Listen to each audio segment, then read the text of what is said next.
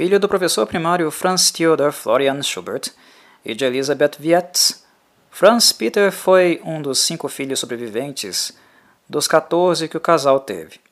Seu pai teve sempre o desejo obsessivo de que Franz também fosse professor, o que causou discussões entre eles que nunca chegaram a se resolver completamente. O pai de Schubert tocava violoncelo. Ignaz, o mais velho dos irmãos, tocava piano. Ferdinand, o segundo mais velho, dedicava-se ao violino. Mas apenas Franz era músico da cabeça aos pés. De todos os músicos da escola de Viena, no seu tempo, Mozart, Haydn, Beethoven, Brahms, apenas Schubert era realmente vienense. Seu pai era natural da Morávia e a mãe da Silésia, mas Franz nasceu em Viena, na rua Himmelpfortgrund, em 31 de janeiro de 1797. Recebeu suas primeiras lições de piano de Ignaz, o irmão mais velho, e o próprio pai encarregou-se de lhe ensinar violino. No entanto, aos seis anos, o pequeno Franz tinha evoluído tanto que o pai, vendo que o menino poderia ser um bom músico, decidiu que ele deveria continuar seus estudos em uma escola. Ignaz foi o primeiro a perceber o talento do irmão, já que, como ele próprio conta, poucos meses depois de ter começado a lhe dar aulas de piano, ele já havia evoluído tanto que Ignaz pouco tinha a lhe ensinar. Como era pobre, a família teve de procurar um professor modesto para levar a cabo essa tarefa. A escolha recaiu em Mikhail Hauser, um uh, professor da paróquia que ficou muito satisfeito com o convite. Mas, pouco tempo depois, comunicou com assombro ao pai e ao irmão que já nada poderia ensinar ao menino que ele não soubesse. Aos dez anos, Schubert já tentava compor. Felizmente, em maio de 1808, apareceu um anúncio que solicitava dois cantores jovens para a capela da corte. Os candidatos deveriam ter menos de 10 anos e alguns conhecimentos de música. Franz preenchia todas as condições requeridas e foi admitido na capela. Durante o período de 1808 a 1813, permaneceu no Convict, um internato estatal, como cantor e estudante de música. Quando chegou o momento do exame, foi o famoso maestro Salieri quem o admitiu. Para sopranos, os melhores são Franz Schubert e Francesco Muner. Ele escreveu. A função dos pequenos cantores e músicos era acompanhar o serviço religioso de domingo e as festividades religiosas. Graças a Innocent Lang, diretor do colégio, e aos alunos, que, como vimos, eram cuidadosamente escolhidos, a pequena orquestra da capela de Convict ganhou rapidamente boa reputação.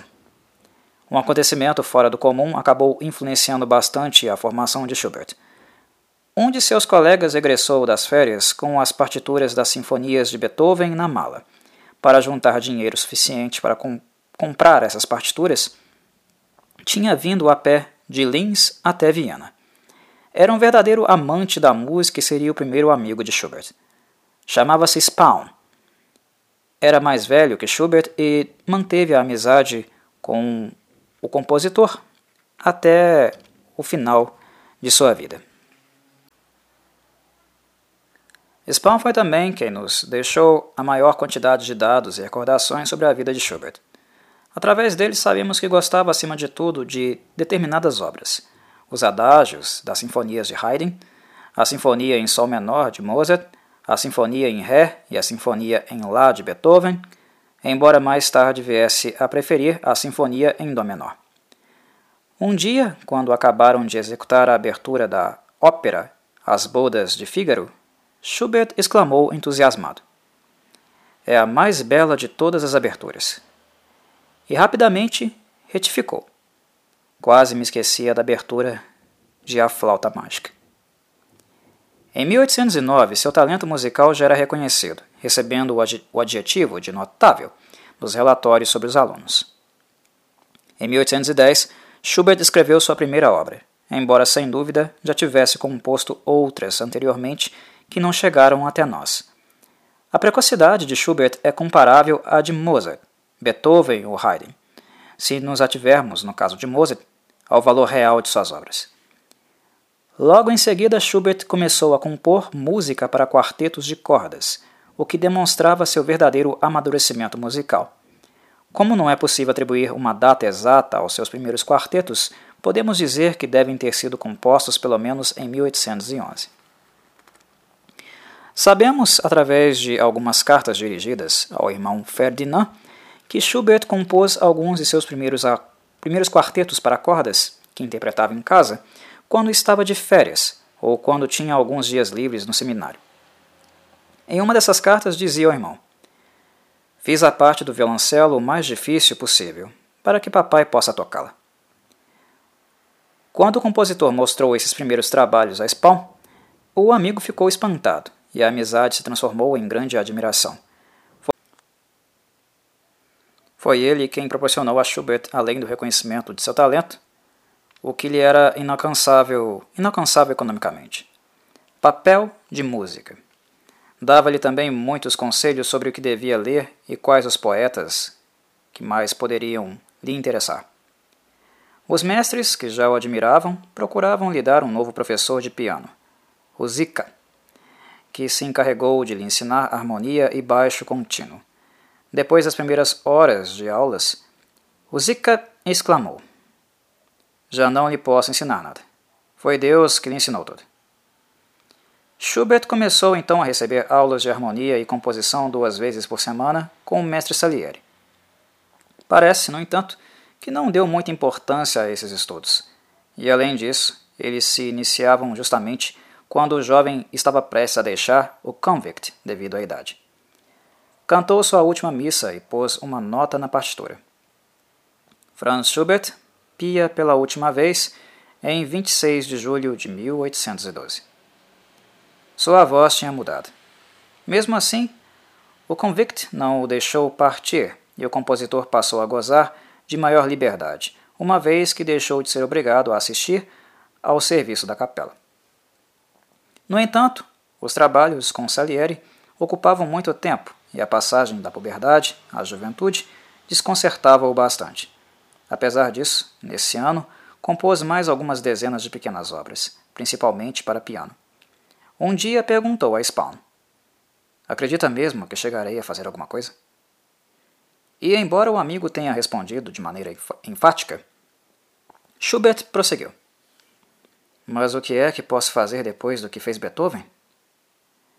Exatamente em 1811 começaram as disputas com o pai, que queria que ele continuasse a estudar para ser professor, enquanto Franz pretendia dedicar-se exclusivamente à música.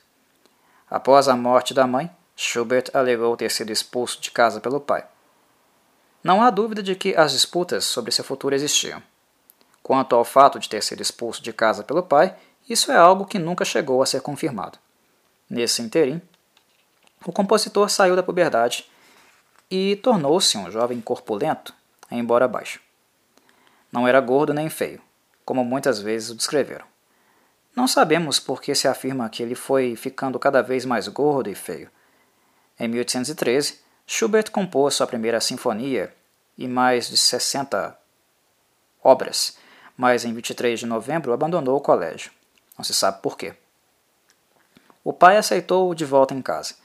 Esperava que ele o ajudasse em suas tarefas de ensino? De fato, Schubert ingressou na escola normal e durante um ano preparou-se para ser mestre-escola. Enquanto cumpria seus deveres de estudante, Schubert já pensava na composição de uma ópera, O Castelo de Prazer do Diabo, que concluiu em 14 de maio, entregando-a imediatamente a Salieri. Depois terminou a composição de uma missa em dois meses. O compositor estava feliz, sobretudo devido à estreia da ópera Fidelio, de Beethoven, a qual assistiu à custa de ter vendido todos os seus livros, incluindo o de estudos. Compôs a missa em Fá maior e, depois de ouvir a ópera de Beethoven, reescreveu sua ópera O Castelo de Prazer do Diabo. Não há dúvida de que Fidelio teve um forte impacto sobre ele. Na mesma noite em que estreou a Missa em Fá maior, sua primeira grande estreia, escreveu um Lied, a partir de um texto de Schiller, A Donzela e o Estrangeiro. E dois dias depois, compôs outro com base na obra Margarida na Roca, de Goethe. Nessa época, Schubert tinha 17 anos e escreveu um dos Lieder mais belos e profundos que se conhecem. O segredo dessa sua atividade está certamente no amor. Sua missa em Fá maior foi cantada por uma jovem de 16 anos, uma conhecida sua, e alcançou um verdadeiro sucesso. No final do mês de outubro, depois de reger a obra várias vezes, começou suas aulas como professor. O salário que recebia era uma miséria, suficiente apenas para comprar uma libra de pão. O único recurso que tinha para viver era dar, dar aulas de música. Mas Schubert não tinha muito jeito para o ensino e não gostava de dar aulas. Cumpria o seu dever mas dedicava todos os minutos que lhe sobravam à composição. Em termos musicais, o biênio 1815-1816 foi o período mais fecundo de Schubert. O quarteto familiar reunia-se duas vezes por semana, reforçado por antigos colegas do Convict, que substituíam qualquer membro da família que não tivesse conhecimentos suficientes para levar a cabo a tarefa. Chegaram inclusive a executar algumas sinfonias de Haydn, Mozart e Beethoven. Schubert escreveu, para esse grupo, algumas de suas obras sinfônicas, tal como fazia no passado. Começou a ter meios irmãos. O pai já tinha se casado novamente havia algum tempo. Schubert abandonou definitivamente a casa. Seu círculo de bons amigos estendeu-se, e Meinhofer, Hautenbrenner e Schubert juntaram-se a Spawn. Esses amigos tiveram um papel importante na sua vida. Schubert continuava obcecado pela ópera e acumulava libretos. Os amigos de Salamanca, Fernando, etc. Embora não tenha chegado a compor muito, para muitos deles e interrompesse a obra para iniciar outras, que nunca terminava. Os Lira acumulavam-se no seu catálogo. Até o fim da vida compôs mais de 600 lira, e 130 obras para combinações vocais diferentes. Muitas delas foram compostas a partir de poemas de Goethe, que Spawn teve a brilhante ideia de enviar ao grande poeta alemão, que nunca respondeu à carta, e nem se sabe se a recebeu. Supõe-se que Zelter, o grande e pedante assessor musical do poeta, que se encarregava de tudo relacionado a essa arte, a tenha desprezado, como sempre, sem mostrá-la a Goethe. Em 1825, o próprio Schubert enviou-lhe outro outros três Lieder inspirados em seus poemas, mas também não, não recebeu resposta. Só em 1830, dois anos depois da morte do compositor, Goethe reconheceu o valor do músico quando uma famosa cantora, Wilhelmine Schroeder Drevent, interpretou diante dele O Rei dos Elfos. As condições econômicas em que Franz Schubert se encontrava em 1815 e 16 não melhoraram muito, e as dificuldades chegaram a tal ponto que o amigo Spawn decidiu levá-lo para sua casa. Contou o que se passava à sua mãe, que permitiu que o compositor, o pequeno professor, como disse, vivesse ali pelo tempo que precisasse. Essa não seria a última estada de Schubert na casa do amigo. O fato iria repetir-se várias vezes. Diante das dúvidas sobre sua qualidade como intérprete de piano, Schubert pensou em um trabalho que pudesse solucionar mais ou menos sua vida. Não era virtuose e jamais se apresentou em público como tal, embora as longas sessões de música em casa de amigos o fizessem passar horas sentado ao piano para animar as festas. Mas Schubert não era um verdadeiro pianista e ocorreu-lhe várias vezes parar, até mesmo quando interpretava suas próprias obras. O mesmo se passou com a viola, instrumento que tocava desde a infância. Nada lhe importava. Ele era compositor, o primeiro compositor livre, tal como hoje, em dia, o somos. Schubert deixou Viena pela primeira vez em 1818, quando foi contratado pela família Esterhazy, para quem Joseph Haydn trabalhou toda a vida, como mestre de música na propriedade que tinham em Zelles, o conde tinha duas filhas, Maria, de 16 anos, e Carolina, de 13, que tocavam piano bastante bem. A mais velha era também uma notável soprano. Para Schubert, Os quatro meses em que ganhou um salário de 75 florins foram uma grande sorte. No entanto, ao contrário de Haydn, Schubert era apenas um servo que ajudava as duas jovens, repetindo as notas e dirigindo-as. Foi durante sua estada com os Esterhazy que seu irmão Ferdinand lhe pediu uma missa fúnebre, que Franz escreveu e lhe enviou de imediato. Algumas semanas depois, Ferdinand respondeu-lhe confessando que a missa correu muito bem, mas que era seu nome que aparecia nela. Franz respondeu à carta e perdoou-o, dizendo que a considerasse um presente e uma recompensa pelo seu afeto. A missa foi publicada em 1826, com o nome de Ferdinand. Esse fato iria se repetir com algumas outras obras suas. No ano de 1819, Schubert escreveu A Ressurreição de Lázaro. Juntamente com essa obra, que parece testemunhal, estão nada menos do que o quinteto com piano, a sonata em Lá maior e a cantata Prometeus, com textos de Goethe, entre outros. Em 1820 prosseguiu com uma coleção fabulosa de escocesas e Landler, um conto musical de fadas, Das Zauberharf, uma ópera abortada, Sakuntala e o maravilhoso Quartet Etzatz, Allegro em Dó menor para quarteto de cordas. O ano de 1821 viu nascer a maioria dos Lieder, sobre textos de Goethe, as variações Diabelli, mais de 20 danças alemãs, uma série de valsas deliciosas e os esboços de uma sinfonia em Mi maior.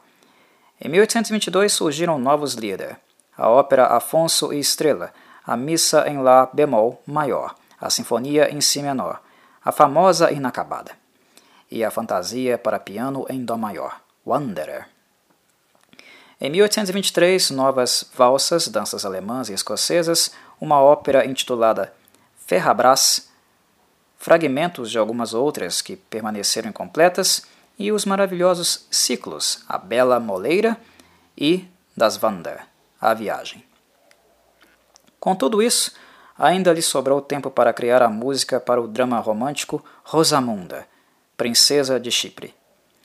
O ano de 1824 começou com o octeto em Fá maior, para sopros e cordas, o quarteto em Lá menor e o quarteto em Ré menor, a morte e a donzela, e terminou com a sonata para piano e a pedione em Lá menor e os momentos musicais. No início do ano seguinte vieram novos e importantes lira. Na primavera compôs a sonata em Dó maior para piano, a Relíquia, Aqui se seguiu uma nova sonata em Lá menor para o mesmo instrumento, a Sinfonia Gastein, uma obra que se perdeu, e a sonata em Ré maior para piano.